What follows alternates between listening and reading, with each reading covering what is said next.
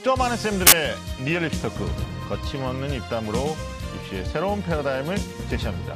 여기는 입시 본색 반갑습니다. 저는 매주 금요일마다 애매한 입시 정보를 명확하게 정해드리는 남자 애정남 하기사입니다. 자 오늘 또 우리 입시 본색의 주제남이신 윤신혁 선생님 나오셨습니다. 직접 인사해 주시죠. 네, 안녕하세요. 일산대진고등학교의 윤신혁입니다. 저는 입시에 중요한 주제들을 꼭 잡아서 같이 이야기해 봅시다. 이런 네. 걸 제안하는 주제남입니다. 네, 뭐 학교에서 아이들 가르치기 바쁘시긴 할 네. 텐데 네. 뭐그 입시 본색의 막중한 책임감 때문에 스트레스도 좀 받는다고 사실인가요? 아니요, 뭐 스트레스 받지는 않고요. 늘 즐거운 마음으로 나오고 네. 있습니다. 네. 또 이런 음해하는 세력들의 말들이 여기까지 전해졌네요. 아니 칭찬하는 말이니까. 네. 알겠습니다. 자 그리고 이번 주에 저희가 정말 입시본색의 그 귀한 초대 손님 네. 한분 모셨어요. 네. 어, 사실 입시본색 방송 이후에 벌써 우리가 지금 27번째 방송인데 어, 여성 출연자가 처음입니다. 음, 네. 음. 사회탐구 네. 영역에 우리 입시 전문가 배인영 선생님 나오셨습니다. 반갑습니다. 안녕하세요. 입시 본색에서 처음 인사드립니다. 배인영입니다. 저는 EBS에서 사회탐구 영역에서 사회문화 강의를 맡고 있고요. 네. 아, 이렇게 영광스럽게도 제가 네, 처음 네. 여성 출연자로 이 자리에 나오게 돼서 아, 네. 정말 반갑습니다. 그러니까요. 네. 뭐 그냥 공짜는 아니고요. 끝나고 밥을 사시든지 뭐 스태프들 포함해서. 음. 안녕하세요. 저한테 인- 우리한테 인사한 줄 알고 이렇게 인사를 했는데 네. 보니까 학생들한테 인사를 하시네요. 아, 네. 그런 컨셉. 네네네. 음, 맞아요. 네. 또뭐 EBS 강의도 하시고 네. 또 우리 TBS 기상대 기자기 TV 상담받고 네네. 대학과에서도 특강을 좀 하시기 때문에 음. 아마 이제 카메라 보시면 그 카메라로 네네. 인식하지 않으시고 학생으로 이렇게 보는 그런 음. 직업병이죠 일종의. 네. 네. 윤씨 선생님하고 저하고 한 10년 전에 있었던 직업병이죠. 네네네. 네. 알겠습니다. 아마 그 저희들이 매주 금요일마다 하는 특강에서 음. 기상대 특강에서 선생님이 이제 종종 나오셨고 또 저희도 또 모니터 봤었는데 입시 본색은 처음이시죠? 아, 네. 어, 처음 네. 스튜디오도 좀 다르고. 예, 저거 제가 이 네. 특강할 때는 생방송에 저, 저 혼자 나와서 막 얘기를 해야 네네. 되니까 네네. 어, 그 압중한 부담감이 되게 컸었는데 음, 어, 네. 너무 이렇게 좋으신 분들이랑 같이 음, 음. 하게 돼서 어, 정말 즐겁습니다. 사람은 너무 쉽게 판단하시는데 우리가 좋지 않을 수도 있어요. 아, 저 몰라요. 저 무슨 말인지 하나도 못 들었어요. 지금 기성이 얼굴 쳐다보느라고. 아 그래요? 오늘 이게- 아니, 본연의 역할을 네. 해야 됩니다. 네. 이게 여신 특집이라고. 어, 여신 특집. 네. 네. 알겠습니다.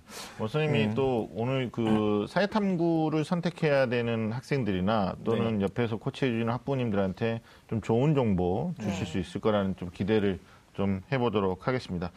자, 어, 그럼 오늘의 주제를 좀 알아봐야 될 것 같은데. 네. 뭐, 모신 이유가 있을 것 같아요. 뭐, 아까 네네. 여신 특집 이런 얘기도 있고. 네네네. 선생님 얘기 좀 해주시죠. 자, 오늘의 주제는요, 여전히 입시에서 가장 중요한 건 수능입니다. 근데 수능에서 이제 국어, 수학, 영어는, 그리고 한국사까지는 우리 학생이 모두 다 필수적으로 치러야 되는 과정인데, 탐구 영역. 탐구 영역은 우리 학생들이 선택을 해야 되다 보니까 어떤 과목을 선택해야 될지 그리고 선택하고 또 어떻게 준비해야 될지를 상당히 어려워합니다. 그래서 네. 오늘은요 네. 어, 탐구 여신 특집 여신 특집이에요. 어, 여신 특집 사회 탐구 선택법이라는 주제로 함께 이야기를 나눠보겠습니다. 네, 알겠습니다. 어, 제목 괜찮습니다. 네. 네, 뭐 그간에 많은 특집이 있었지만 네, 네, 여신 특집 그러니까 네. 우리도 부담스럽고 뭐 출연한 선생님도 좀 부담스럽고 네, 사심을 잔뜩 담아가지고 좋습니다. 아니 이게 뭐 네. 어, 이게 시청자들이 채널을 돌리게끔 네, 네. 그건 아니기를 바라고 아니 근데 이게 음. 우리 그 이 방송 제작진들이 미인이 굉장히 많으시잖아요. 그렇죠. PD님도 미인이시고 네. 이 우리가 작가님들도 다 미인이시고 증명해 줄 수가 없잖아. 제작진을 네, 엄청. 미인이시거든요. 네. 근데 제가 눈높이가 항상 그 수준에 머물러 있었는데 네. 오늘 이렇게 여신 특집이라고 또 이렇게 네. 또 제가 성장하는 기회를 또 이렇게 그렇죠. 그렇죠. 성장하는 기회 어, 굉장히 중요한 포인트라고 네네. 봅니다. 네. 사실 윤시혁 선생님도 이제 윤리 과목 담당이시다 보니까 네, 네. 뭐좀 오늘 좀 많은 이야기를 해주실 수 있을 거라고 음. 좀 생각을 해보겠습니다. 왜냐하면 어, 사회탐구는 이제 실제 고3 학생들에게만 해당되는 게 아니고 네. 어, 고등학교 1학년 마무리하고 2학년 올라갈 때부터 이제 학생들이 학교에 개설된 과목 안에서 선택할 때 고민을 좀 많이 하거든요. 음. 좀두 분에게 좀 기대를 많이 하겠습니다. 자, 그럼 어, 탐구 여신 특집 어, 사회탐구 선택법 본격적으로 시작해 보겠습니다. 꽉 막힌 입시 전략부터 수준별 입시 정보까지 매주 금요일 밤 입시 분석 입시의 모든 것을 알려드리겠습니다. 입시라면 좀 안다는 쌤들의 real 입시 talk 입시 본색!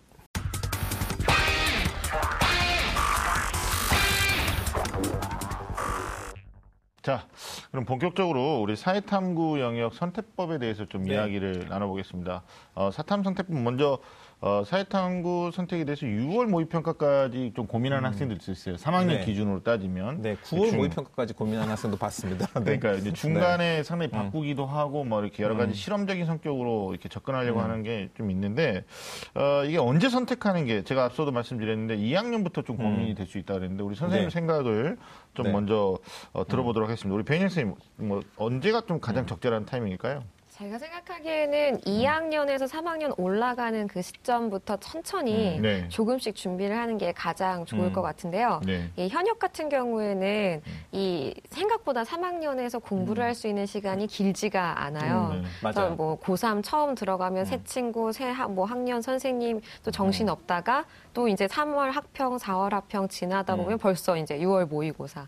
근데 그때까지 또 여러 가지 뭐 국어 영역, 수학, 이 영어까지 다 잡아놓고 이 여름 방학 때 해야지.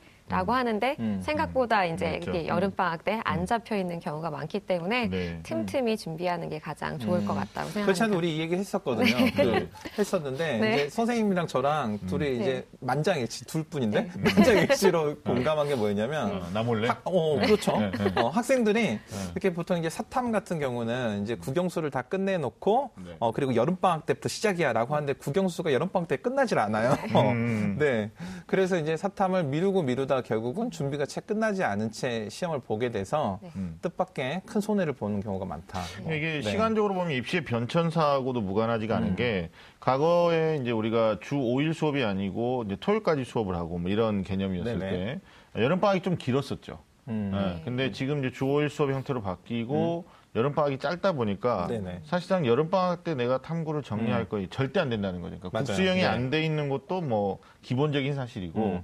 음. 그리고 또 하나 이제 아까 우리 배 선생님이 굉장히 중요한 포인트 얘기 중에 현역이라는 말을 하셨거든요. 음. 네네. 이게 뭐 현역이 군대 안 갔다 오나 뭐 갔다 오나 이런 개념이 아니라 음. 이제 고3 현역 입장에서 보면 음. 경쟁자의 주적 개념에서 이제 경- 졸업자들이 있는데 음. 그 선생님도 이제 또 재종반 수업도 하시니까 음. 졸업한 아이들은 또 어떻게 보면 어 1년을 더 하는 또는 뭐 그 이상을 하는 거기 때문에 음. 이런 측면에서 보면 여름 방학 때까지 선택을 미루거나 음. 아니면 선택한 과목에 대해서 어떤 학습량을 갖다가 좀 어, 뒤로 음. 딜레이시키는 것은 좀 바람직하지 않다. 예, 그런 말씀을 좀 해주신 것 같아요. 그러나 이제 또 한 가지는 어, 실제 저는 또 학생들 지도하면서 제가 좀 조급한지 모르겠는데 음. 그러니까 2학년에서 3학년 올라가는 시점에서 과목은 음. 선택되어져 있고 네네. 본격적인 학습을 해 주시는 게 좋겠다. 이게 이제 우리 변형 선생님의 어떤 과목을 가르치는 선생님 입장이고 음. 저는 이제 아무래도 입시 지도하다 보니까요. 어, 2학년 때 이제 학교에 내신이 개설돼 있잖아요. 음. 사회탐구 내신. 그리고 네네. 3학년 때 또 내신이 결정돼 있단 말이에요. 우리가 이제 다음 음. 주에 과학도 얘기를 할 거지만 사실 과학은 물화생지로 돼 있고 원투니까 본인이 어딜 가느냐에 따라서 이제 음. 원과목만 두 개 하는 개념이기 때문에 뭐 크게 부담이 안 돼요. 네네. 어떤 본격적인 대입 과학은 또 많이 더 하거든요. 음. 근데 사회는 우리 학교에 개설되어 있는 과목이 2학년하고 3학년 때 음. 어떤 과목이냐에 대한 좀 먼저 좀 조사가 좀 필요하지 않는가. 네네. 그렇죠. 네. 그러니까 이게 학생들이 입학을 하게 되면은 1, 2, 3학년 때 어떤 과목을 배울지에 대한 교육 과정이 완전 깜깜이가 아니거든요. 네. 입학을 할 때 1, 네. 2, 3학년 때 어떤 과목을 배울지가 이미 다 학생들한테 이렇게 공개가 알려주죠. 되죠. 공개가 네. 되죠. 네. 그러면 이제 학생들이 보통 이제 탐구 과목을 음. 학교마다 조금 편차가 있지만 어느 학년에서 배우는지 보통 한 2학년이 끝나는 시점에 최소 한 3개 이상은 과목이 끝나 있는 상태고요. 네. 3학년 과정에서 한 2개 정도가 추가돼서 수업이 이루어지는데 네.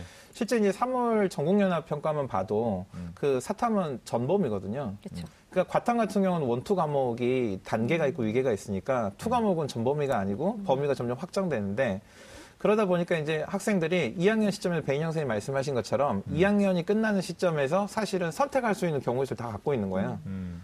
그래서 일단은 2학년 수준에 선택을 해놓고 3학년 때 이제 교과 진도에 따라서 2학년 때 내가 선택했던 과목보다 나한테 더 적합하고 더 많은 흥미를 끄는 과목이 생긴다면 네. 대체를 하고 음. 만약에 새로 배우는 과목들이 뭐 입시 생으로서 막 준비하다 보니까 좀 부담스럽고 잘 정리가 안 된다 그러면 2학년 때 과목을 계속 정리를 더 치밀하게 해나가는 방식으로 네. 해야 되지 않을까. 네. 네, 알겠습니다. 사탐이 이제 그 과거에 한국사까지 10개 과목이었다가 한국사가 음. 네네. 음. 필수 과목으로 지정되면서 2017학년도부터는 어, 엄밀히 따지면 이제 9개 과목이죠.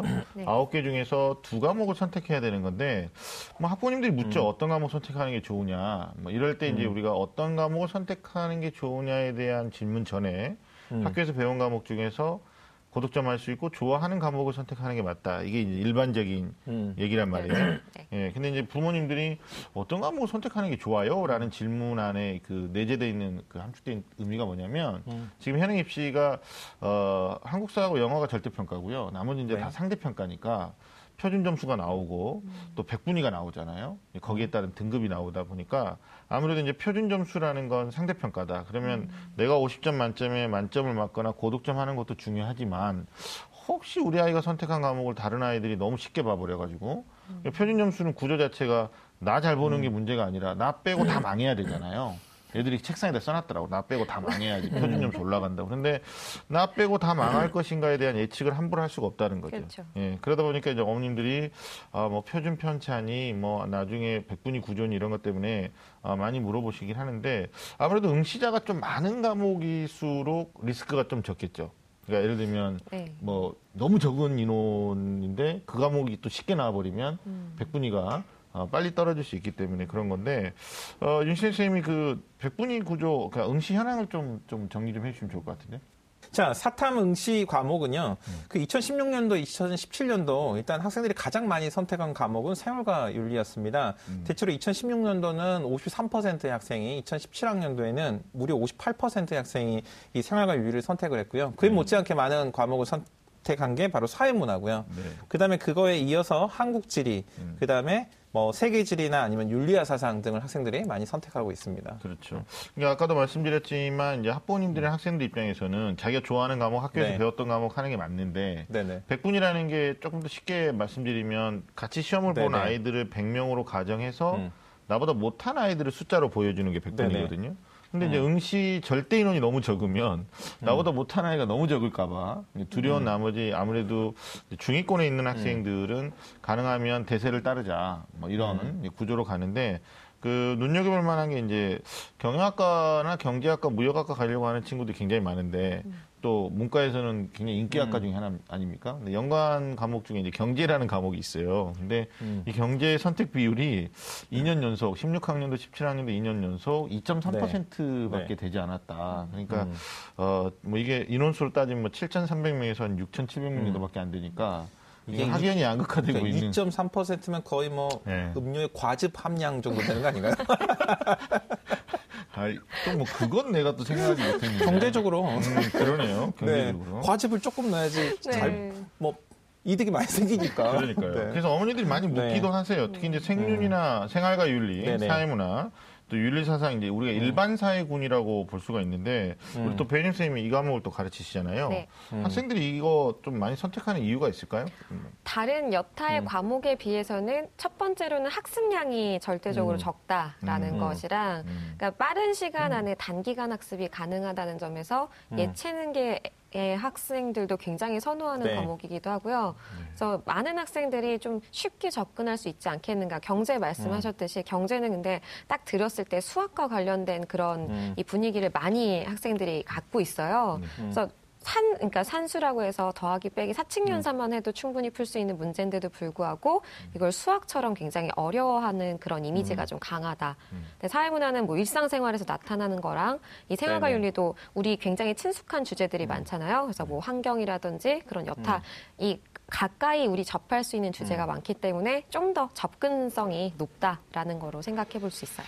네, 접근성에 대한 얘기도 이제 거기에 또 음. 반하는 얘기도 좀 필요한 게 사실 그 특정 과목에 대한 덕후들도 있어요. 네, 그러니까 맞아요. 나는 뭐 선생님 지리 교과 너무 좋아해서 뭐 한국 지리도 하고 세계 지리도 하겠다 뭐 이런 친구도 있고 뭐 역사 교과군 좋아해가지고 뭐 한국사뿐만이 아니라 뭐 예전에 보면 세계사 이렇게 쭉 들어가는 친구도 있는데 이제 그럴 때 이제 우리가 이게 일반화의 오류에 빠질 수 있기 때문에 미리 좀 짚고 넘어갈 필요가 있는 게 아, 이, 이 개년 연속 어, 우리 배년 쌤이 얘기하셨듯이 뭐 학습량이라든지 아니, 아니면 이제 어떤 학습 부담 또 단기간에 해결할 수 있다라는 이유 때문에 지금 한 네 개 과목 정도가 아, 양극화를 이루면서 좀 독보적으로 많이 선택하고 있는 건 틀림없는 사실인데 분명한 건 자기가 어, 남들이 간다고 무조건 따라갈 길은 아니고요. 예, 자기가 좋아하는 과목에서 득점을 자신할 수 있다면 근데 제가 이걸 왜 지금 미리 짚어드리냐면 음. 심지어 5월이잖아요. 네네. 근데 이제 학생들이 3월, 4월 3학년 입장에서는 모의고사를 두 번 봤어요.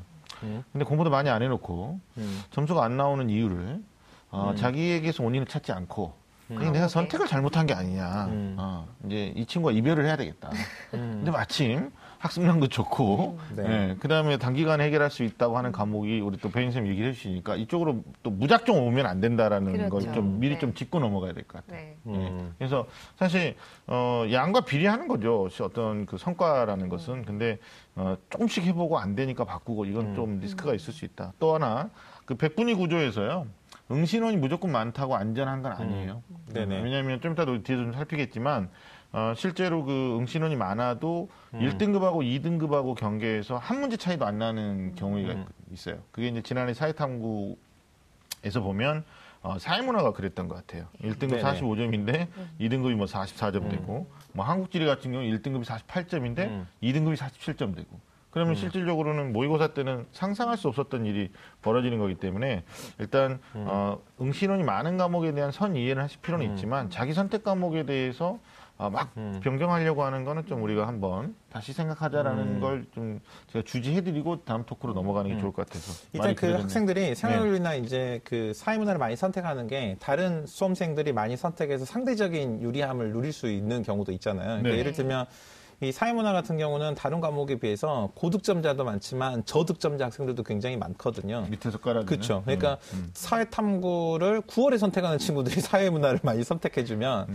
그러니까 일정 부분 공부를 열심히 해온 학생들한테는 좀 안정적으로 등급을 획득하고 점수를 받을 수 있는 좀 이점이 있는 거죠. 네. 그또 하나는 이 교과 위계가 교과 위계가 사실은 이 탐구 영역 과목들이 다 병렬적인 위치에 있어야 되는데 음. 실제로 이 교육과정의 내용들을 살펴보면 사실은 이 생활과 윤리와 사회문화가 배인영 선생님이 말씀하셨던 것처럼 인문 사회교과의 가장 기초적인 개념과 관점들을 다루고 있거든요. 음. 그래서 생활과 윤리에서 확장됐다고 볼 수는 없지만 이 생활과 윤리에서 확장해서 공부를 할 수 있는 윤리화 사상이라든지 사회문화에서 확장된 과목이라고 무슨 경제나 법정이라든지 이런 과목들을 또 생각해 보면 그러니까 이런 과목들이 사실 학생들이 선택이 좀 더 쉬울 수밖에 없는 거죠. 네네. 그렇죠.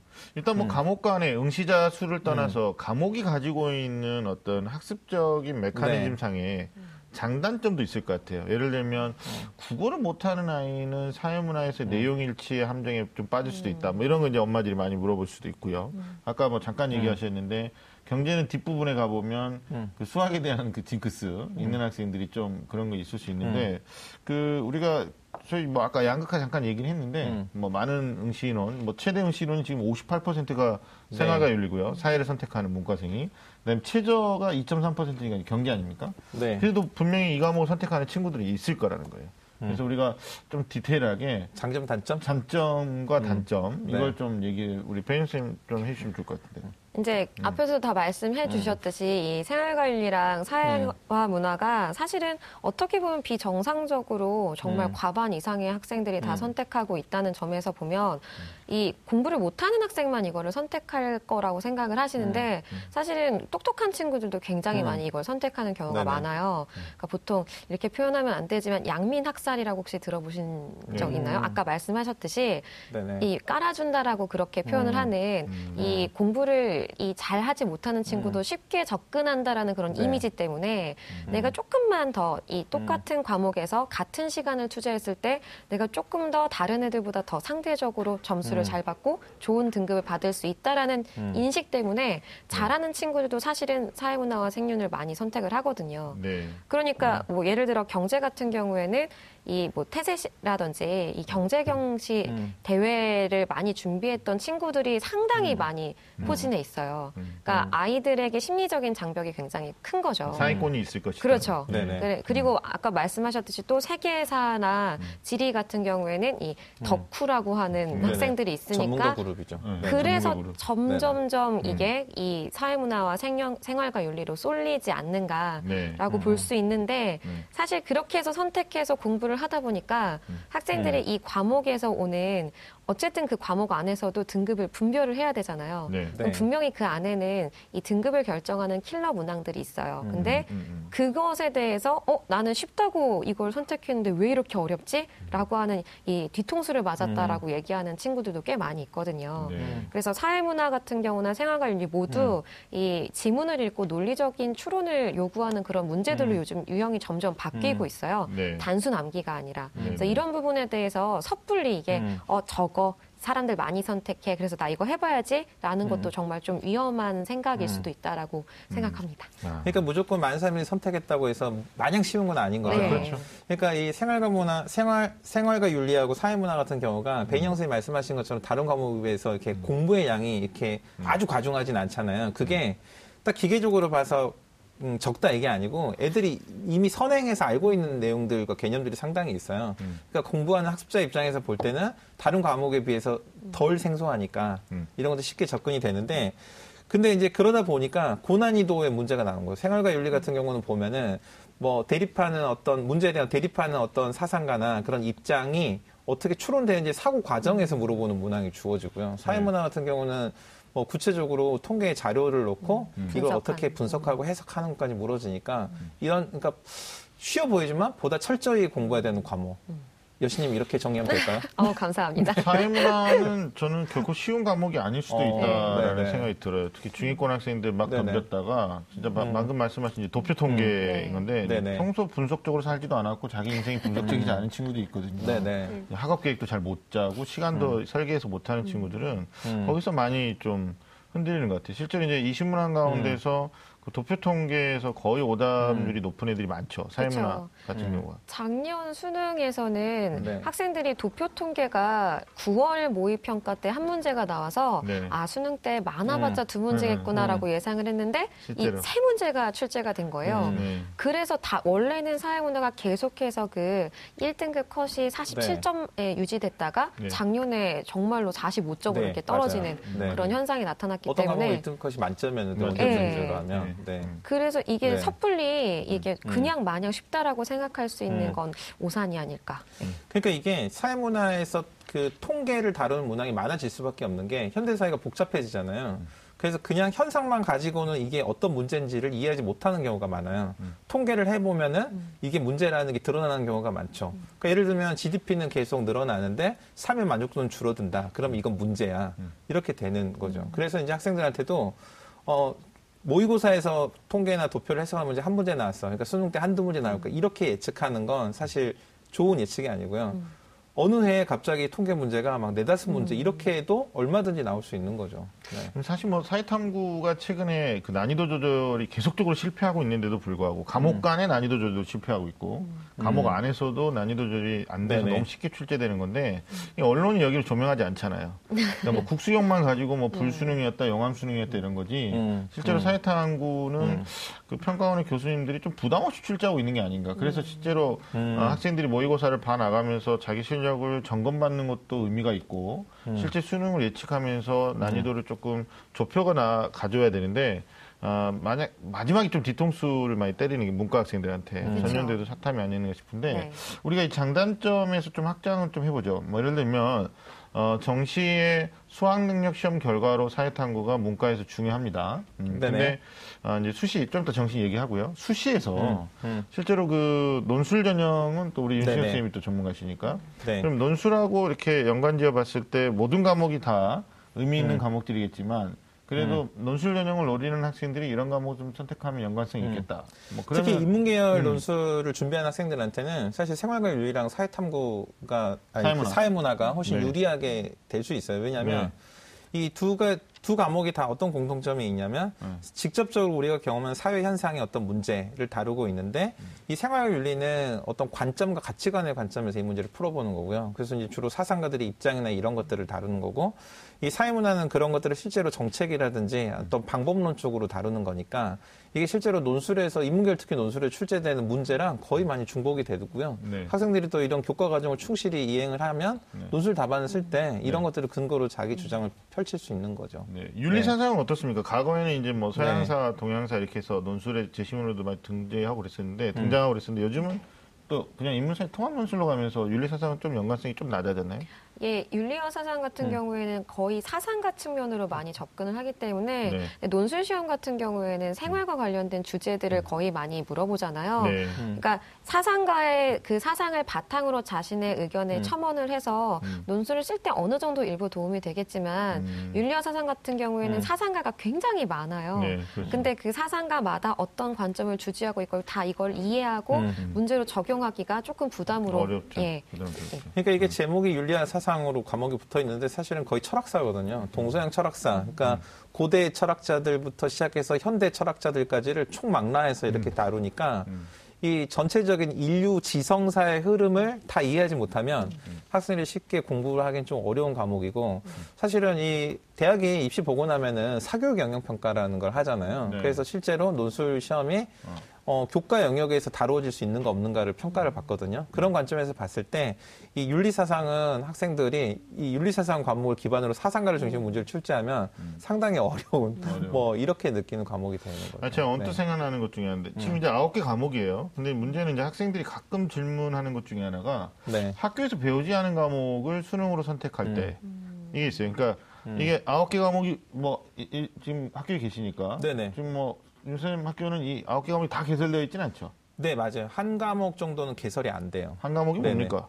저희 학교 같은 경우는 네. 지금 뭐 법과 정치나 경제 이렇게 학생들이 선택 학생이 작은 과목이 네. 번갈아 가면서 뭐 개설이 안 되곤 안 돼. 하거든요. 어. 그래도 뭐 아홉 개 중에서 여덟 개 정도까지 네네. 개설되면 많이 개설되는 거 많이? 개설되는 편이죠. 예. 네네. 저희들이 뭐 현장에서 보면 여섯 개 음. 과목 개설된 학교들도 일반적으로 많고 음. 그러다 보니까 이제 질문이 학교에서 배우지 않았다 이거죠. 네네. 2학년 때 내신을 하지도 않았고 어. 3학년 때도 내신을 안할 경우에 네네. 이제 그러면 이제 배인 쌤한테 질문이 가는 거예요. 그런 과목을 만약에 뭐 그럴 리는 없겠지만 사회문화하고 생활과 윤리를 학교에서 가르쳐 주지 않았다. 개설되지 않았다. 뭐 음. 네. 과거에 있을 수 있는 일인데 뭐 이제 그런 과목이 아니더라도 뭐 다른 과목 다 포함해서 학교에서 배우지 않은 과목을 내가 유니크하게 한번 선택하고 싶다. 이제 이런 경우에는 음. 그 장단점을 어떻게 또 조명해 볼 수 있을까요? 보통 학교에서 가르치지 않는 과목을 선택한다는 건 그 과목에 대한 애정과 이해도가 높은 음. 학생일 경우가 많아요. 굉장히 네. 긍정적이시네요. 어. 그렇기 때문에 우리 이- 그런 일 특별히 좋아하는데. 네네. 그래요? 네. 관리해야 되거든요. 그러니까.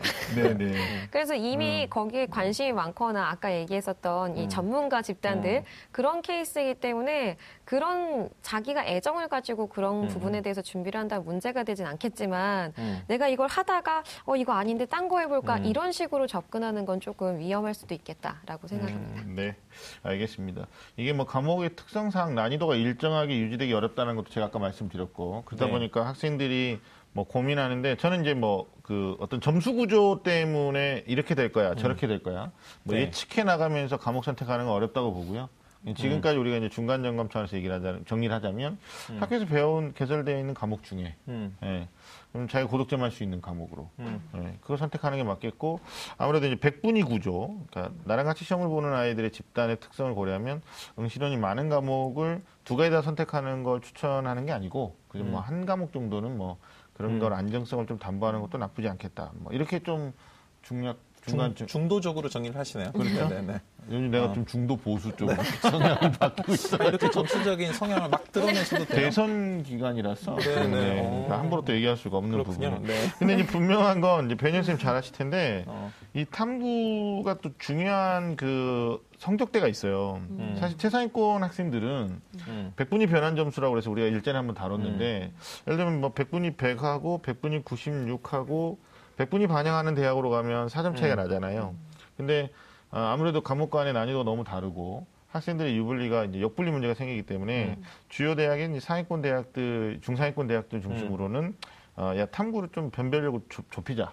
그래서 백분위 4점 차인데 뭐 작년에 보니까 뭐 동국대 같은 경우가 2.3 차이로 문과 점수를 좁혀줬어요. 그러면 탐구 조금 못해도 이제 국수형 비중에 이제 변별력을 두는 건데 문제되는 게 이제 여학생. 여대 있잖아요. 그러니까 이 아이들을 빼고 뭐 숙명여대, 성신여대, 뭐 동동 여대 그냥 있어요. 그다음에 중위권 대학들인데 뭐 국민대도 그렇고 어, 이런 이제 중위권 남녀공학들이 그 수능 점수 체제에서 전부 백분위를 반영해 버리니까. 아 이게 탐구 정말 중요하더라고요. 예, 그래서 제가 나중에 또 한번 그거는 음. 우리 시간이 되면 좀 더 심층적으로 얘기해 볼 수 있도록 그렇게 하겠습니다. 자, 일단 수능이 그 지난해 그 과목 간 유불리 음. 논쟁이 좀 적었다. 뭐 그게, 그게 뭐냐면 다 쉽게 나오니까. 네네. 이게 왜냐면 그 아홉 개 과목인데 어떤 과목이 A 과목 굉장히 어렵게 나오고 뭐 음. F 과목이 굉장히 쉽게 나와서 뭐 표준 점수 차이가 뭐 10몇 점 차이 난다 이러면 이제 언론에 조명이 되거든요. 음. 근데 이게 참 지능적으로 지금 조절하고 있는 것 같아요. 다 쉽게 음. 내버리니까 네, 좀 어려워도 45점이니까. 근데 어, 작년에 뭐 어찌됐든 수능이 쉬운 기조로 계속 가고 있는데 네. 사회탐구도 과목별로 좀 그랬죠?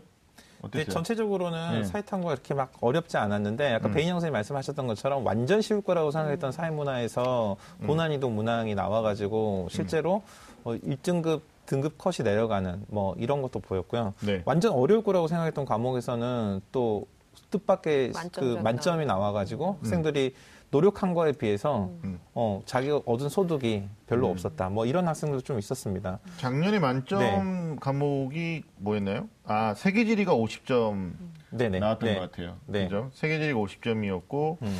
이제 나머지 과목들은 48점인데 48점 세계사도 있었고 음. 한국지리도 48점, 뭐 동아시아사도 그렇고요. 네, 그다음에 윤리사상도 음. 48점이 나왔었네요. 네네. 48점인지 어머니들 아시겠지만 음, 2점짜리하고 3점짜리로 문항이 개설되어 있으니까 네네. 결국은 2점 틀리면 1등급이냐 3점 틀리면 2등급이냐 이런 논리가 되는 건데 어, 작년에 이런 것도 있었던 것 같아요. 제가 아까 잠깐 얘기했는데 음. 그 공부를 준비해 나가는 학생들 입장에서 뭐 음. 배인 선생님도 학생들한테 지도할 때 그렇게 말씀하실 텐데 2등급이 바로 코 밑에 있어요. 음. 2등급이. 그러니까 네네. 1등급이 시험이 어려워가지고 사회문화가 45점까지 떨어져도 2등급은 바로 44점이니까 음. 결국은 이제 실력 격차가 거의 안 나는 구조가 음. 되는 거죠. 쉽게 나왔던 사실 세계지리도 1등급이 50점이고 2등급이 47이었거든요. 음. 그럼 3점짜리가 차이 나는 건데 오히려 사회문화는 1, 2등급 간에 2점짜리가 아니라 그냥 1점 차이의 구조였다라는 거 보면 작년에 난이도는 뭐 저는 뭐 이게 쉬웠다 어려웠다를 얘기하는 것보다 우리 학생들이 점수를 좀 펼쳐놓고 좀 보실 필요가 있지 않을까라는 생각이 들어요. 배현 선생님 여기서 좀 조언 좀 해주시죠. 이거 올해도 쉬운 기조로 갈 가능성이 높은 거죠?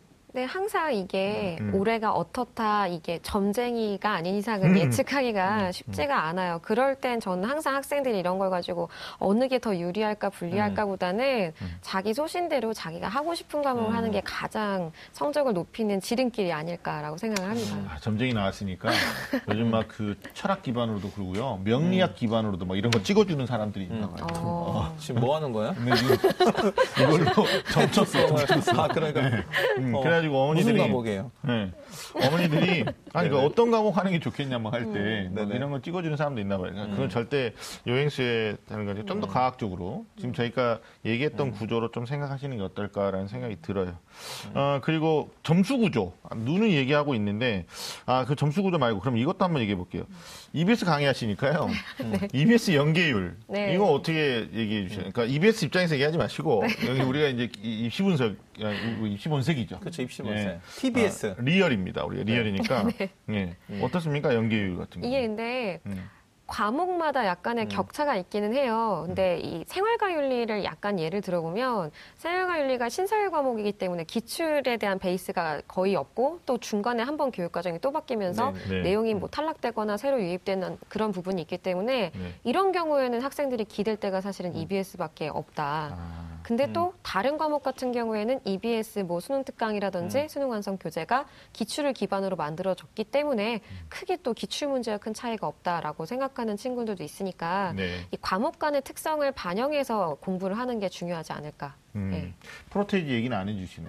근데 어찌- 어찌됐든 언론에 공개됐던 뭐 사회탐구 프로테이지는 70% 이상. 네, 70% 예. 이상이요. 그랬던 네, 것 그래서 같아요. 윤리사상은 75%, 뭐 네. 나머지가 한70% 정도 되는데 네. 배인영 선생님 말씀하신 그 생활과 윤리 같은 경우가 사실 2009 개정교육과정에서 과목의 어떤 주요 내용들이 많이 확장된 과목이거든요. 그래서 한주 이전 내용이 한 30% 이상이 더 확장이 됐으니까 네. 이제 배인영 선생님 말씀하신 것처럼 이제 기출 문제가 없는 영역이 있는 거죠. 음. 그러니까 그런 부분들은 학생들이 좀 유의하고 선택할 필요는 있는 것 같아요. 알겠습니다. 뭐 연장선상에서 또 하나 좀 마- 참고해서 말씀드리면 이제 우리 재학생 입장에서는 3월하고 4월 모의고사를 봤단 말이에요. 서울시교육청의 학력평가랑 경기도교육청의 학력평가를 봤는데 어, 참고로 그 3월달 매년 3월달에 탐구 영역의 그 등급 구분 점수를 보면 높을 것 같아요, 낮을 것 같아요. 점수 자체가 50점 만점으로부터 배인영 선생님한테 물어보세요. 여심 모셔놓고 자꾸 아, 우리끼리만 그런가? 얘기하는 네. 것 같은데. 아니 어, 네. 준비하지 않으셨기 때문에 제가 이게 아니 배인영 선생님을 보면서 질문을 왜 저한테 하십니까?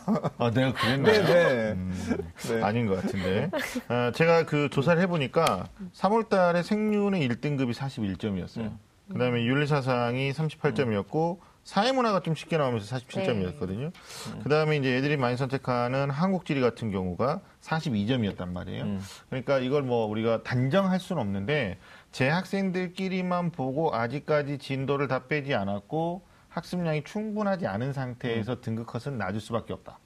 네, 그러니까 어, 경험이 없는 현역들은 어, 목표 점수를 정하실 때 나 1등급 할 거야, 2등급 할 거야 이거 하지 마시고 그건 이제 사람한테 쓰는 단어가 아니라고 제가 누님 말하지 않습니까? 그러면 어, 역대 선배들의 뭐 2개년 수능이나 아니면 3개년 수능의 등급 컷을 구조를 좀 확인하실 필요가 있을 것 같아요. 그래서 저희가 계속 말했던 것처럼 50이냐 뭐 아니면 48이냐 47이냐 그리고 1, 2등급 간의 점수 차이는 어, 몇 문제였냐 아니면 몇 점이냐 이런 구조를 좀 어, 본인들이 공부하면서 좀 자기한테 좀 주지를 시킬 필요가 있지 않을까라는 생각이 들어요. 어때요? 현장에서 애들 가르치다 보면 그렇게 목표를 설정하고 하는 애들이 많나요? 아니면 의외로 애들이 러프하게 하고 있나요? 이 고3 학생들 같은 음. 경우에는 아직까지 그 위기의식이라는 게 별로 없어요. 그래서 네. 아, 내가 2등급 맞아. 어, 나 잘했다. 음. 공부 별로 안 했는데 잘 맞았네. 음. 이런 생각을 하는 친구들도 있기 때문에 아직까지는 이 정확한 이 입시에 대한 분석이 없는 상태에서 이 학력 평가를 치르는 경우가 굉장히 많아요. 네. 근데 거기다 대고 학교 선생님들은 지금 3월 학력 평가 등급이 너네 수능 등급이야 이렇게 음. 얘기를 하시는 선생님도 간혹가다 계시다고 하시더라고요. 음, 근데 네. 그거는 절대로 위험한 발상일 것 같아서 유 선생님은 그렇게 말 안 하죠 학교에서? 네, 저는 그렇게 말하지 않습니다. 네. 왜 이걸 제가 여쭤봤냐면 네. 이게 도- 이게 어떻게 보면 동일한 성격인데 뭐 자기가 받은 등급이 너무 안 나오니까 실제로 낮은 점수로 등급인데 과목을 바꾸려고 할 때 계기가 되기도 하거든요. 그러니까 이건 네. 맹신하지 말고 학습을 좀 진행해 본 다음에 선택하는 게 어떨까라는 생각을 해보게 됩니다. 네, 점수 구조적인 측면도 우리가 뭐 표준이냐 백분이냐 얘기했는데 그러다 보면 또 이거 우리가 얘기 안 할 수가 없는 게 올해 또 영어가 절대 평가로 바뀌지 않습니까? 네. 그래서 네. 많은 학생들이 영어 변별력은 사실상 이제 많이 낮아지고 어뭐 딱 일반적 오해가 그거예요. 아 국수 중요하다. 막 그래서. 뭐 어디 광고 보니까 국수 먹고 대학 가시죠. 뭐 이런 유치발랄한 막 이런 와. 광고도 나오고 그러는데 대박. 진짜입니다. 내 눈으로 확인했어요. 네. 그런 걸 광고로? 네, 전단지 엄청 크게 나왔어요. 네네. 어. 근데 실제 사회탐구도 반영 비율이 이제 지난해에 비해서 대학마다 약간씩 다르지만 지금 전형 계획이 나왔지 않습니까? 네네. 유 네. 선생님이 좀 주요 대학 위주로 좀 정리 좀 해줘 보시죠. 어떻게 근데 이제 제가 그 주요 대학에서 사회탐구 영역을 반영하는 비율이 네. 이제 단적으로 높아졌습니다. 네. 그게 이제 그 영어가 절대평가되면서 음. 그리고 이제 사회탐구 영역이 학생들이 이제 전공 적합성 관련해서 보다 중요해지는 시점에서 이제 많이 비율이 올랐는데 건국대 같은 경우가 2017학년도에는 이제 전체 전체 10% 반영했던 걸 올해 25%로 한15% 이상 반영 비율을 올렸고요. 네. 고려대 같은 경우도 14.2%에서 28.6%두 배 이상 올렸고요. 네. 네, 성균관대학교도 전체 10%에서 20%로 두 배. 음. 이렇게 많은 학교들이 두 배 가까이 올렸고 한양대 같은 경우도 25% 상당히 많이 반영을 했었는데 30%까지 올렸어요. 사회탐구 영역이 네. 점점 중요해지는 거죠. 네. 왜 그런 걸까요? 배인영 선생님한테 들어보고 싶네요.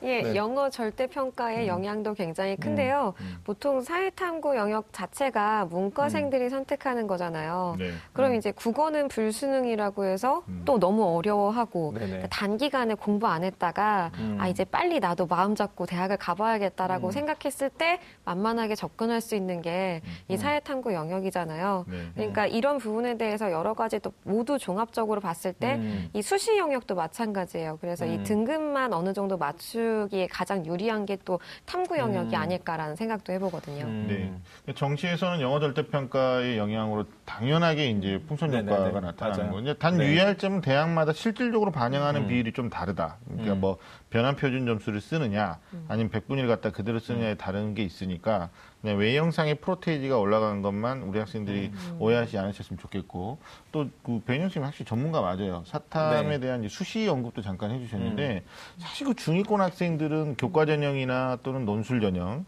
심지어는 적성에서도 고대 세종이나 홍대 세종이 그 체제를 적용하잖아요. 근데 중위권 학생들이 국수형의 세 가지를 가지고 뭐 세 개 합을 요구하는데 이게 충족이 잘 안 돼요. 아니면 두 개 합 요구하는 경우가 있어요. 두개 합. 네네. 근데 이런 경우에도 국수형 중에서 하나는 되는데 두 개가 안 되는 음. 친구들이 있다. 그러면 이제 결국은 효자 과목이 될 수 있는 게 탐구가 되기 때문에 음. 아마 좀 빠르게 선택하고 어, 좀 밀도 있는 공부를 해야 된다라는 게 음. 특히 올해 입시에서는 이게 상당한 변수가 될 가능성이 높다고 보고요. 그다음에 뭐 다들 아시겠지만 올해 또 친절한 일부 대학들 중위권 보면 음. 어, 수시 체제에서 반영할 때 탐구를 두 과목 써주지 않고 어, 너희 한 과목만 해도 용서해줄게. 뭐 이렇게 어, 너희들 어여삐 뽑아줄게. 이런 대학들이 많기 때문에 뭐 그런 것들도 우리 친구들이 좀 염두에 둔 어, 영어 절대평가에 대한 전략을 조금 말씀을 드렸습니다. 자, 어, 그럼 바로 우리가 사탐 선택의 요령에 대해서도 좀 이야기를 해볼 필요가 있을 것 같아요. 음, 그래서 아까도 누이 말씀드렸는데 고등학교 3학년뿐만이 아니라 뭐 1학년 또 2학년 이런 친구들이 참고하면 좋을 것 같은데 어 뭐 우리 전- 비전문가 윤신혁 선생님 오늘 여신 특집이니까 먼저 예, 아, 선택 여- 요령 이게 여신이 나오면 취급을 못 받는 거네요. 네. 선택 네. 요령 얘기 좀 해주세요. 그러니까 일반적으로 우리가 그 학생들이 어느 과목을 많이 선택하느냐 이야기를 충분히 나눴는데 사실 이제 그런 이야기를 나눈 게 학생들이 많이 선택하는 가면 산- 선택하는 것을 선택하면 너도 뭐 어떤 득을 볼 수 있을까 이런 얘기를 하려고 했던 건 아니고요. 네. 그러니까 그런 것들에 대한 영향을 받는 것보다 중요한 건 어, 배인영 선생님 말씀하셨는데 실제로 자기가 어, 고난이도 문제까지도 해결할 수 있을 만큼 끝까지 이렇게 공부를 할 수 있을 만큼 좀 흥미를 충분히 가지고 있는 과목을 일단 우선적으로 검토해서 그 중에서 과목을 선택하는 게 좀 저는 좋을 것 같고요. 그 다음에 이제 학생들이 완전히 동떨어지는 과목, 그러니까 학교 교육, 학교를 다니고 있는 학생들이 학교가 동떨어진 과목을 선택하기 쉽지 않아요. 그러니까 학교에서 예를 들면은 과목을 지금 지리나 역사 이런 걸 배우고 있는데 1학년 때 배웠거나 배우지 않은 다른 과목을 선택해서 혼자 독학을 하겠다. 이거 사실 쉽지, 않, 쉽지 않아서 학교에서 현재 배우고 있는 과목을 좀 중심으로 선택하는 게 좀 필요할 것 같고요. 그리고는 이제 우리 학교 선생님 말씀하셨던 것처럼 본인이 지원하고자 하는 희망 대학에서 탐구를 어떤 식으로 반영하는지를 좀 고려할 필요가 있고요. 그다음에 이제 수능 최저 기준을 적용하는 대학별 고사를 준비하고 있는 학생들 같은 경우, 특히 또 논술을 준비하는 학생들 같은 경우 그런 과목을 준비하는데 병행해서 공부가 되는 과목이 무엇인지도 또 고려하면 네, 될 것 같습니다. 아, 다 얘기해 주셨는데 네. 배인영 선생님은 어떻습니까? 또?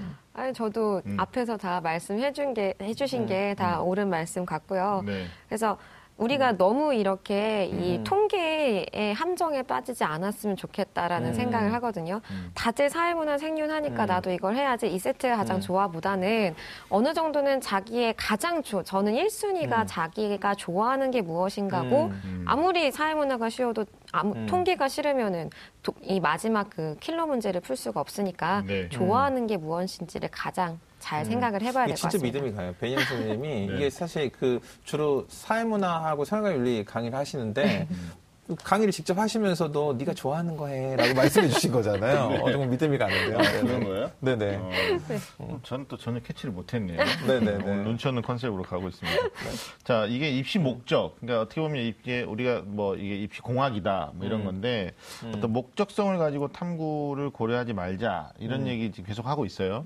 근데 사실 우리가 입시 원색 하다 보니까 굉장히 폭넓게 또 굉장히 깊이 있게 많은 얘기를 다루다 보면 중첩되는 부분이 있는데 우리가 지난번에 이제 영어 제2 외국어 얘기할 적이 한번 네네. 있었잖아요. 그래서 네. 뭐 아랍어를 해야 된다 뭐 이런 어, 얘기도 있었고 어. 그러는데 네. 실제로 탐구 한 과목을 제2 외국어로 제2 외국어 한문이죠. 아홉 개 과목 음. 네네. 음. 중에 하나가 아, 탐구보다 좋으면 대체를 해주는 대학들이 있습니다. 그러니까 어, 2018학년도는 이제 대표적으로 고려대가 대체해주지 않겠다. 네네. 네. 그래서 이제 왜 대체해주지 않느냐? 또 그러니까 음. 뭐 특정 학생들에게 이게 특혜다. 어? 제2 외국어 안 하는 애들한테는 또 어떻게 보면 제2 외국어를 하게끔 조장하는 거 아니냐? 뭐 이런 음. 논리로 접근할 수 있어요. 근데 어찌됐든 학생들이 어, 사회탐구를 갖다가 이게 선택을 그 공- 고려할 때 제2외국어를 하니까 난 탐구 하나 안 할게요. 이런 애들이 있어요. 음. 그러니까 이런 거죠. 뭐 예를 들면 옛날 탐구 네 과목 하거나 아니면 세 과목 하던 시절이 있었습니다. 근데 지금 이제 두 과목 하다 보니까 네. 두 과목인데 내가 열심히 공부해가지고 혹시 안 나오면 그러니까 안 나온다는 게 뭐냐면 온 점수는 나왔는데 음. 50점 만점에 뭐 44점 할 수도 있고 뭐 46점 할 수도 있어요. 근데 너무 쉽게 출제되다 보니까 등급이 너무 많이 떨어져서 이게 이제 효자 과목이 안 될까를 두려워해가지고 제2외국어 한문 우리가 추천했던 거거든요.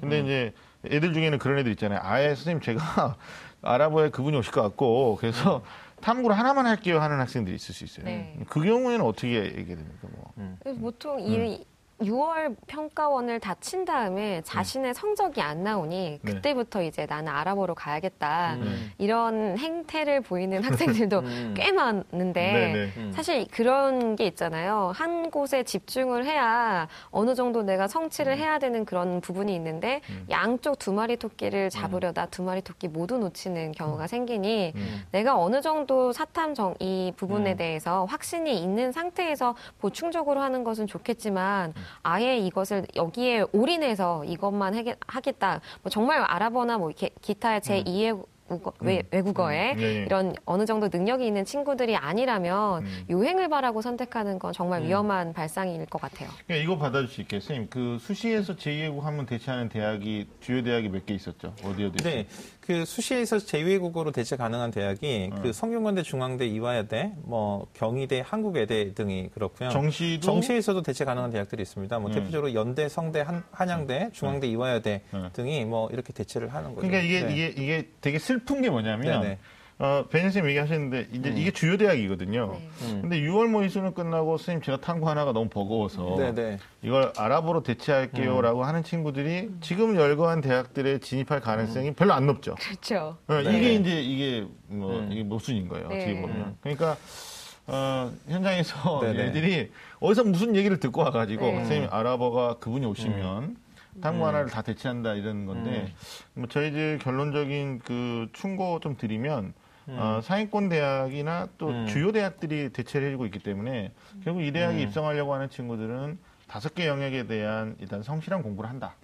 음. 어, 다섯 개 영역이니까 어, 다섯 음. 네개 영역에 다섯 개 음. 과목이죠. 네, 탐구 두 과목이니까 문과 입장에서 사탐 두 개입니다. 음. 근데 열심히 하고도 혹시 혹여 아, 음. 성적 결과가 나왔는데 등급이 안 나올 거를 염려해서 제2고 가는 건 맞지만 음. 어, 6월 이후에 배현 선생님 지적했듯이 음. 아예 탐구를 안 하고 아 진짜 많더라고요. 의외로 네. 많아요. 음. 그리고 이제 그게 또 그 함정이 되는 게 수시에서 하- 그 최저로 한 과목 음. 요구하는 대학도 있단 말이에요. 네. 그러니까 음.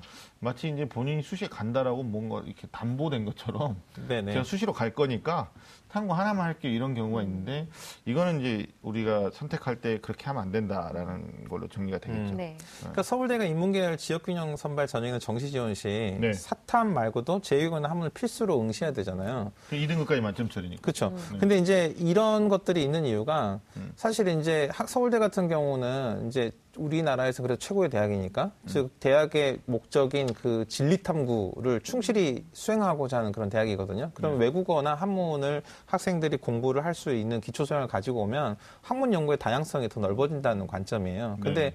이런 관점을 학생들이 그냥 진짜 몇 개월 만에 네. 차라리 그럴 거면 아랍에 가가지고 석유를 캐든가 뭐 그런 마음으로 뭐 석유 재벌을 꿈꾸는 마음으로 내가 탐구를 한번 이걸 극복해 보겠다 이건 정말 좋은 태도가 아닌 거죠 네. 좋은 아니, 전략도 아니고 네. 제2외국어는 우리가 그때도 잠깐 말씀드렸었는데요. 이전 방송에서. 근데 실제로 공부 안 하고 뭐 19점 맞고 2등급 하는 학생도 있지만 뭐 다른 능력이 굉장히 뛰어난데 사실 이게 모르는 언어잖아요. 그러니까 음.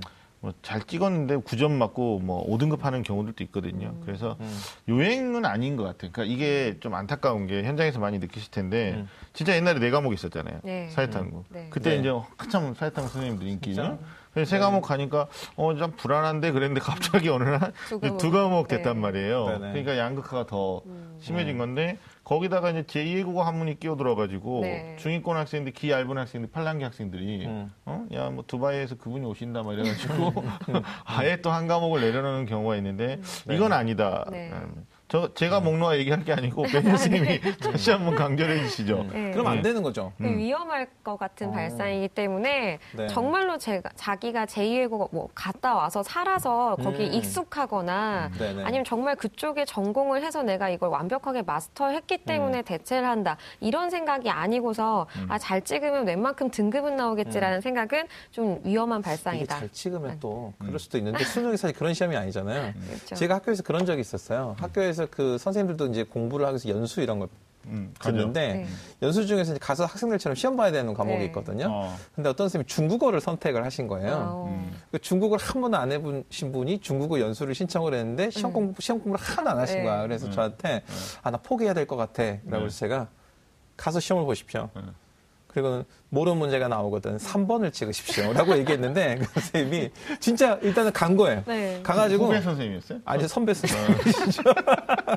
제가 선배들의 빛이 됩니다. 네.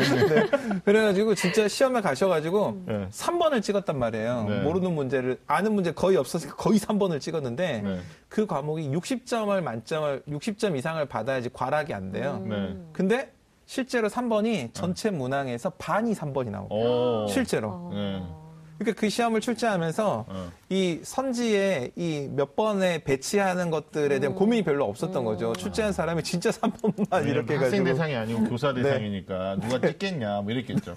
네. 근데 그 선생님이 3번을 하나 찍어가지고 그 연수를 통과하신 거예요. 아, 근데 대단하다. 이런 일이 수능에서. 있을 수 없는 거죠. 그쵸. 음. 네, 정확해요. 애들이 다 그냥 한 번으로 찍으면 정확하게 그 비율만큼 나옵니다. 알겠습니다. 정해드리면 네. 저희들이 뭐 중복적으로 얘기하고 있는 건데 사회탐구에 대한 선택 요령, 요령이라는 말 자체가 어, 사실 모순이 될 수도 있는데. 어, 정직하게 공부하는 걸 저희들이 좀 말씀드린다 그러면 학생들 입장에서 어, 너무 고식한 거 아닙니까 이렇게 받아들일 수 있는데 일단 어, 네개 영역에 다섯 개 과목밖에 안 된다. 그러면 선택한 두 과목에 대해서 진짜 성심을 다해서 공부하시고 물론 이제 이럴 수는 있죠. 뭐 1순위 과목, 2순위 과목 정해서 뭐 기간을 좀 나눠 가지고 롱텀으로 할 거냐, 쇼텀으로 할 거냐 이런 건할수 있는데 아예 포기하고 중간 6월 이후에 뭐 다른 제2 외국어로 탐구 하나를 아예 공부 자체를 대체하겠다. 네네. 이건 좀 리스크가 있을 수 있어요. 왜냐하면 전국에 4년제 대학교가 197개인데 실제로 제2외국어 한번 대체하는 대학이 30개가 안 돼요. 네네. 그러니까 아 지방대까지 하면 좀 그럴 수 있는데 네. 40개가 안 된다라는 측면에서 보면 음. 어떤 자기 과목에 대한 좀 책임감을 가지고 네네네네. 공부했으면 좋겠다. 네. 맞나요? 또 첨언하실 거 있나요? 네, 그러니까 탐구를 이제 우리가 두 과목을 선택하는 거잖아요. 음. 그러니까 학생들이 이런 건 고려할 수 있는 것 같아요. 그러니까 예를 들면 나는 그 역사가 너무 좋아요. 그래서 한국사 좋아하는데 한국사는 필수가 됐잖아요. 근데 한국사에 관심이 많다 보니까 저는 사회문화나 생활고리 학생들이 많이 선택하는 거 알고 쉬운 것도 알지만 뭐 동아시아사나 뭐 이런 거 세계사 너무 좋아요. 그래서 저는 역사 쪽 진로 위에 다른 걸 생각해 본 적이 없나이다. 뭐 이런 애들은 그런 걸 선택할 수 있을 것 같고요. 그 다음에 뭐 또 관련 있는 과목들이 있거든요. 네. 그래서 그런 관련성 있는 과목들을 연계해서, 그러니까 뭐 생활과 윤리를 선택했다면 그 중에서 특히 사상가들에 대한 관심이 특히 많았다면 네. 윤리 사상을 또 선택하는 것도 자원, 자연스러워 보일 수 있는 거고요. 아 그러면 아, 진짜 엄청 생각나는 건 선생님 이제 과목을 음, 음. 좀 어떻게 보면 폭넓게 가르치시니까 네. 우리가 뭐 이해 기반이냐 암기 기반이냐 뭐 이런 거 이제 아주 그냥 무식한 접근이에요. 네네, 네. 근데 과목 간의 연계성 그러니까 아직까지 뭐 2학년 입장이거나 그러면 엄마들 입장에서 는 어, 우리 아이가 이런 성향 그러니까 뭐 암기를 좀 잘해요. 그러면 유리한 사회탐구 과목이 있을 것 같고 아니면 이해하고 정리 요약을 잘했는데 암기는 조금 뭐좀 음. 덜해요. 뭐 이랬을 때 온천적으로 다시 과목을 추천한다면 이런 것도 연관성이 있을 수 있죠. 그렇죠. 어느 정도는 이게 아예 반영이 안 되는 건 아니기 때문에 네. 학생들이 뭐 이걸 읽고 거기에 대한 문맥에서 행간의 의미를 이해하면서 추론을 하고 그러니까 비문학 지문처럼 이걸 이해하는 거 공부 안 해도 이게 술술술 풀리는 친구들이 분명 있거든요. 네. 그래서 이런 게 조금 잘 되는 친구들한테 가장 적합한 게 생활과 윤리. 네. 그 다음에 사회문화 계열이 조금 더이 음. 맞고요. 네. 근데 그게 아니라 이걸 비문학을 꼭 잘해야 되는 필요는 없어요. 그게 개인의 성향이니까. 네, 네. 근데 이제 나는 이런 것들을 다 암기하고 이런 사실들이 있다. 사실관계에 대한 것들을 다 알고 있고 음. 실제 현상에 그냥 단순하게 적용하는 이게 잘 되는 친구들이 보통 지리 과목을 많이 좋아해요. 네, 네. 그래서 지리 계열로 아예 지리 세트로 이렇게 가는 어, 것도. 어, 또 네네. 이 좋은 하나의 선택이고요. 네. 그 다음에 어렸을 때부터 정말 막 사극 좋아하면서 아. 따라하고 역사책 읽고 네. 이런 친구들은 당연히 이제 네. 이 동아시아 사 세계사로 가는 게 좋은데 다만 너무 이렇게 선택 과목의 그 선택자 응시자 수가 적을 때 음. 이렇게 하나 정도는 응시자 네. 수가 많은 과목 하나랑 내가 네. 정말 좋아하는 과목 하나의 조합으로 가는 방법도 괜찮을 음. 것 같다라고. 네. 네. 확실히 전문가의 추천이 조금 더 네, 와닿는 그런 느낌이 좀. 아. 정말요? 네. 아, 진짜. 아, real. 아, 진심으로. 네, 질문 참 잘했다라는, 네, 네, MC 하기 잘했다라는 생각을 어. 한번 하게 됩니다. 자, 지금까지 사회탐구 선택법에 대해서 우리 다양하게 한번 이야기를 나눠봤습니다. 여러분은 지금 좀 많은 쌤들의 리얼리티 토크 입시본색과 함께하고 계십니다. 자, 이번에는 사탐 여신 우리가 배인영 선생님 모셨으니까 공부법도 좀 구체적으로 이야기를 좀 나눠봐야 될것 아니 같습니다. 근데 공법 물어보기 전에 네. 어떻게 여신이 되셨는지부터 좀 물어보면 안 돼요? 계속 궁금한데. 너를 여신으로 명하노라 이래가지고 어? 작가님이 명해서 된 거죠. 선생님 언제 여신이 되셨어요? 어, 여신인 네. 특집인데 여신이 안 나오셔서 되게 네. 좀 힘들어 하시는 것 같아서 제가 너무 아니 죄송스럽습니다. 평소 학생들한테는 그런 대접을 네. 좀 받으시나요? 여신이다 아, 뭐. 아, 학생들이 참 저를 많이 좋아해줘서 감사한 마음으로 이렇게 음. 그러네요. 수업을 하고 있습니다. 되돌려서 말씀하셨지만 아니. 인정하고 본인이 음. 그런 평가 받으시나 봐요. 아닙니다. 네, 네. 충분하다고 생각하고요. 네. 느닷없이 또 공부 얘기하려고 그러니까. 아, 사탐 여름방학 때부터 음. 뭐 시작해도 늦지 않다. 우리가 잠깐 아까도 얘기했었는데 그건 아니다라는 거 우리가 중간에서 한번 음. 점검했었어요. 어, 개념부터 시작하면 이게 언제까지는 사회탐구를 공부해야 되냐고 보느냐 뭐 이게 좀 어, 시기적으로 좀 다를 것 같은데 네. 그러니까 처음 시작한다 뭐 3, 4월 아직까지 안 했다 뭐 이런 맥락에서도 얘기를 해주시고 아니면 뭐 성적대별로도 좀 정리해 주시면 좋을 것 같아요.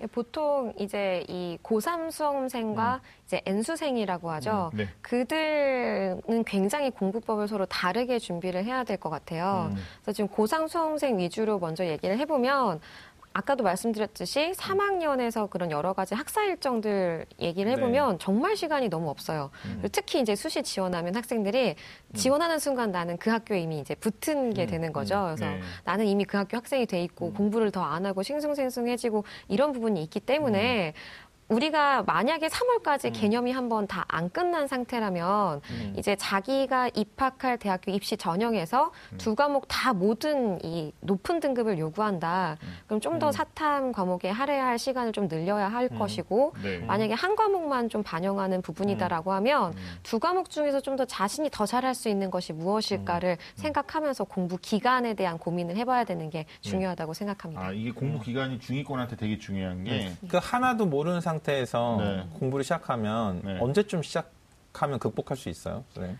늦어도 언제 시작해야 늦어도 되냐? 언제? 음. 그래도 이제 3월, 이 6월 평가원 전까지 빠르게 개념을 한 번씩 돌려보는 네네. 게 정말 중요하거든요. 그래서 음. 알고서 다른 이제 재수생들 모두 포괄해서 시험을 쳐보는 게 본인에게 굉장히 좋은 경험이 음. 될 거예요. 그러니까 6월에다가 포커스를 맞춰서 준비해야 된다 네. 이렇게 말씀이 음. 드려요. 늦어도. 늦어도. 사실 좀 늦어도. 많이 늦은 시간이긴 하지만 그러면 시기적으로 보면 이제 우리 학생들이 어, 이 방송이 이제 5월 5일에 나간다고 봤을 때 중간고사 끝났거든요. 음. 그럼 시험 끝났다 해방 가면 놀 게 아니라 그쵸. 특히 중위권 네. 학생들이 뭐 하고 놀지 뭐 고민하거든요. 음. 탐구를 갖다가 6월 1일 모의 수능에다가 좀 맞춰서 네. 두 과목 욕심내지 말고 음. 한 과목에 대한 완벽한 개념 정리를 서두르는 게 맞겠다. 이렇게 네. 해도 조언할 수 있겠네요. 네. 뭐 상위권 학생들이 워낙 잘하니까 크게 음. 걱정을 안 하는 부분인데 음. 네 그렇습니다. 알겠습니다. 그러니까 6월 모의고사부터 음. 보고 나서 시작하면은 어떤 과목을 선택해도 음. 너무 좀 늦은 거죠. 되게 개인차가 네. 있기 때문에 항상 지금 이 시가, 시작하는 순간이 가장 빠른 시간이다라고 하잖아요. 음, 그러니까 네. 나는 이제 6월을 놓쳤어. 난 다음 음, 기회에 내년 음, 이렇게 하는 아니구나. 것도 네. 네. 또 학생들에게 또 좌절감을 안겨줄 수 있기 때문에 네, 네. 일반적으로는 6월 전까지 마무리하는 게 음, 좋지만 네. 그래도 최선을 다하는 게 가장 중요하다라고 예, 생각합니다. 자꾸 이제 시기적인. 질문을 해주셨는데 왜냐하면 그 사탐 공부를 좀 어려워하는 학생들도 있어요. 본인 문과고 예, 문과를 선택했음에도 불구하고 뭐 이과에서 다시 내 가뭐 문과로 전환한 경우도 있긴 하지만 이런 학생들을 위해서 우리 사탐 공부법도 좀 알려주시면 좋을 것 같아요. 제가 이제 재수 종합반에서 재수하는 친구들을 좀 많이 봤었거든요. 근데 음. 계속해서 1등급이 꾸준히 나오는 친구들을 보니까 그들의 공부하는 방법 전체가 우선은 개념을 최소 두 번 이상은 반복을 해서 한 다음에 그다음 기출문제 분석이 굉장히 철저하게 돼 있어요. 음. 그래서 이 사이클이 최소 세 번이 돌아가더라고요. 이 재수하는 친구들은. 그럼 현역, 그러니까 고3 친구들이 이 재수생과 개- 경쟁을 했을 때 이걸 어떻게 우리가 극복을 할 것이냐. 그러니까 우리가 항상 개념과 기출 문제에 대한 이해가 완벽하게 돼 있어야 한다라는 것 하나랑 한 가지 더 팁을 드리자면 오답 노트를 많이 만드는데요. 네. 오답 노트 만들다가 굉장히 친구들이 지쳐해요. 음. 문제 원제 오려 붙이고 처음부터 다 쓰고 그게 조금 힘들 때에는 선지 노트라는 걸 만들어도 좀 굉장히 효과가 있더라고요. 선지요? 예, 선 이- 응답 선지 아, 같은 거 네네네. 있잖아요. 네. 그런 부분들을 따로 모아놓는 것도 굉장히 좋으니까 네. 기출 문제 풀 때 그런 부분으로 복습해 보는 것도 하나의 방법일 것 같습니다. 음, 선지 노트를 그럼 선지를 모아가지고 어떻게 예, 활용하는 이 거예요? 각각의 내가 배우고 있는 그런 주제별로 내가 그동안 틀렸던 음. 부분이 있잖아요. 네네. 그런 선지들을 위에 앞 그냥 선지만 딱 쓰면 안 되겠죠. 네네네. 그래서 선지와 해당하는 개념과 함께 이렇게 적어 놓으면서 음. 내가 이 부분을 많이 틀렸구나. 음. 나중에 복습할 때 또 처음부터 음. 개념을 쭉 진행하는 게 아니라 음. 여기 부분부터 내가 음. 좀더 집중해서 투자를 해야 되겠구나. 우선순위를 음. 파악할 수가 있으니까요. 네, 음. 알겠습니다. 그러면 쌤, 저기 윤수님 이것도 정리했는데 이게 3학년 아이들의 고민 중에 이게 있어요. 그러니까 뭐 학생부 종합 전형도 좀 많이 늘어났고 또 학생부 네. 교과 전형으로 할 때는 3학년 1학기까지 내신 성적이 상당히 중요한 의미를 갖거든요. 네네. 근데 수능으로 선택할 과목과 우리 학교에서 3학년 때 다루는 내신의 과목이 불일치할 때가 있어요. 음. 그러다 음. 보니까 뭐 아예 정시로 올인하는 친구들이나 음. 아니면 논술 전형, 적성 전형 노리는 대학별고 사형 노리는 친구들은 음. 이제 교과에 대한 부담이 좀 적잖아요. 네네. 그러니까 우선순위를 무조건 수능에다 두고 공부를 하는 게 맞는데 음. 학생부형을 노리는 친구들은 선생님 수능 과목과 음. 3학년 내신 과목이 불일치할 때 어떻게 해야 될까요? 뭐 이런 이제 질문들을 하거든요. 우리 윤수영 선생님부터 그러니까 그게 이제? 불일치하는 경우가 음. 사실은 학생이 어떤 선택을 했는지하고 상관없이 사실은 혼자 공부하기 쉽지 않은 상황인 거잖아요. 네, 네. 사실은 지금 현재 배우고 있는 과목 중에서 일치하는 과목이 음. 아예 없으면 안 되고 있는 게 가장 지금 좋은 좀 선택인 거고요. 네.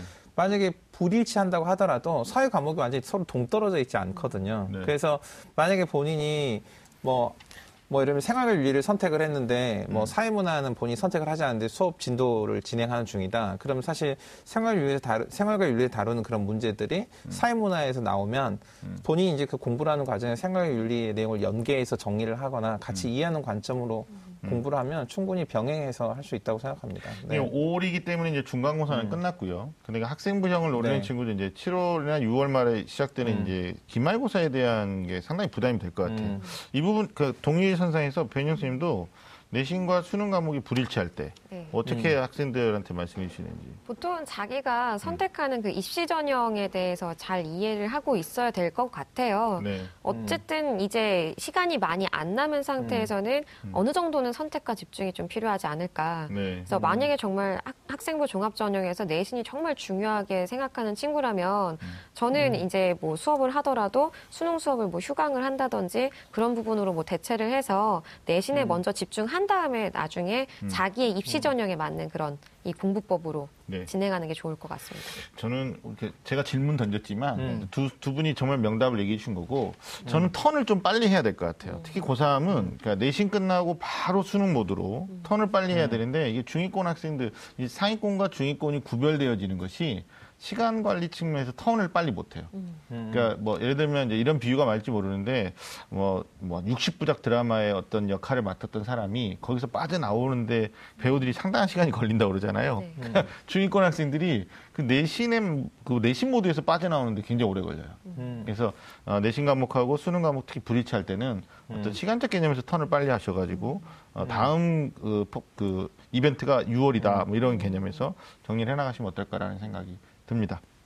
야, 우리가 진짜 시간이 더 많으면 더 많은 얘기들을 좀 나눠볼 텐데 어, 탐구 실제 그 탐구 여신 특집으로 우리 오늘 첫 번째 시간이죠 어, 사회탐구 우리 배인영 선생님 모시고 다양한 이야기를 나눠봤습니다.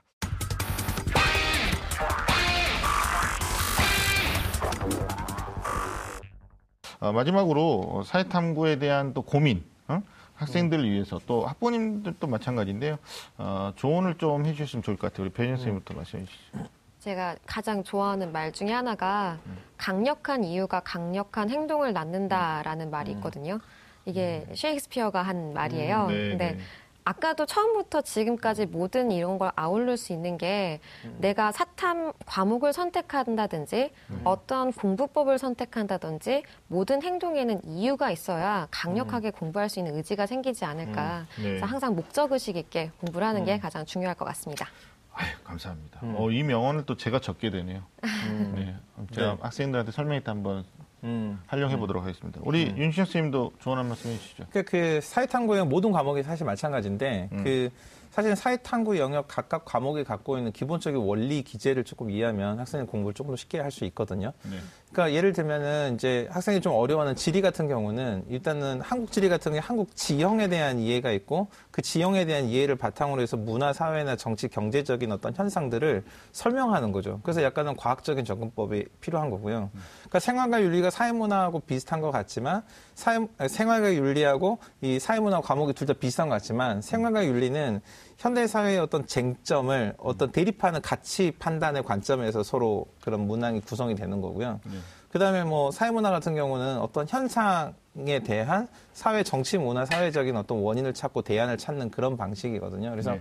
그리고 또 이제 역사 같은 경우는 우리가 왜 10년, 20년 전의 일을 다 빠짐없이 기억하는 게 그 이유가 바로 어제뿐만이 아니라 10년 전도 빠짐없이 서로 연결되어 있기 때문이거든요. 그러니까 네. 이 history, 그러니까 어떤 연계되어 있는 관점에서의 그런 흐름의 이해가 좀 있으면 맥락적 사고라고 하죠. 네. 그러면 훨씬 더 공부를 더 쉽게 할 수 있고 분명히 할 수 있는 거죠. 네. 아니 두 분 말씀 종합하면 자기 과목의 선택에 대한 책임감, 그 책임감을 조금 더 어, 배가시켜 나갈 수 있는 건 과목 간의 어떤 연계까지도 생각해 보면 좋겠다라는 건데, 전 덧붙여서 어, 올해 영어 절대평가 때문에 사탐의 비중이 만만치 않다. 뭐 실질 반영 비율까지 깊게 들어가면 좀 낮은 대학도 있을 수 있겠지만 중위권 학생들에게는 더더욱 좀 중요한 의미를 갖는다. 따라서 어, 여름방학 이후로 시간을 더 되게 유보하지 마시고 어, 중간고사 끝난 이후에 지금입니다. 바로 여러분들이 수능 모드로 턴하셔서 준비해 나가신다면 올해 사탐 때문에 이 과목이 효자가 돼서 수시에서든 정시에서든 기대 이상의 어, 결과를 가져올 수도 있다. 그런 즐거운 상상이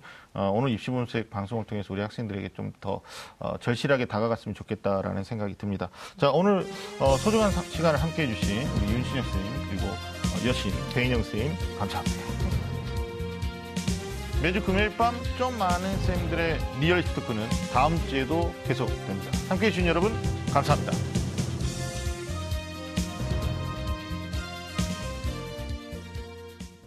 오늘 방송 좋았나요? 방송에 대한 응원 이렇게 표현해 주세요. 다운로드하기, 댓글 달기, 구독하기, 하트 주기. 더 좋은 방송을 위해 응원해 주세요. 다운로드하기, 댓글 달기, 구독하기, 하트 주기. 기억하셨죠?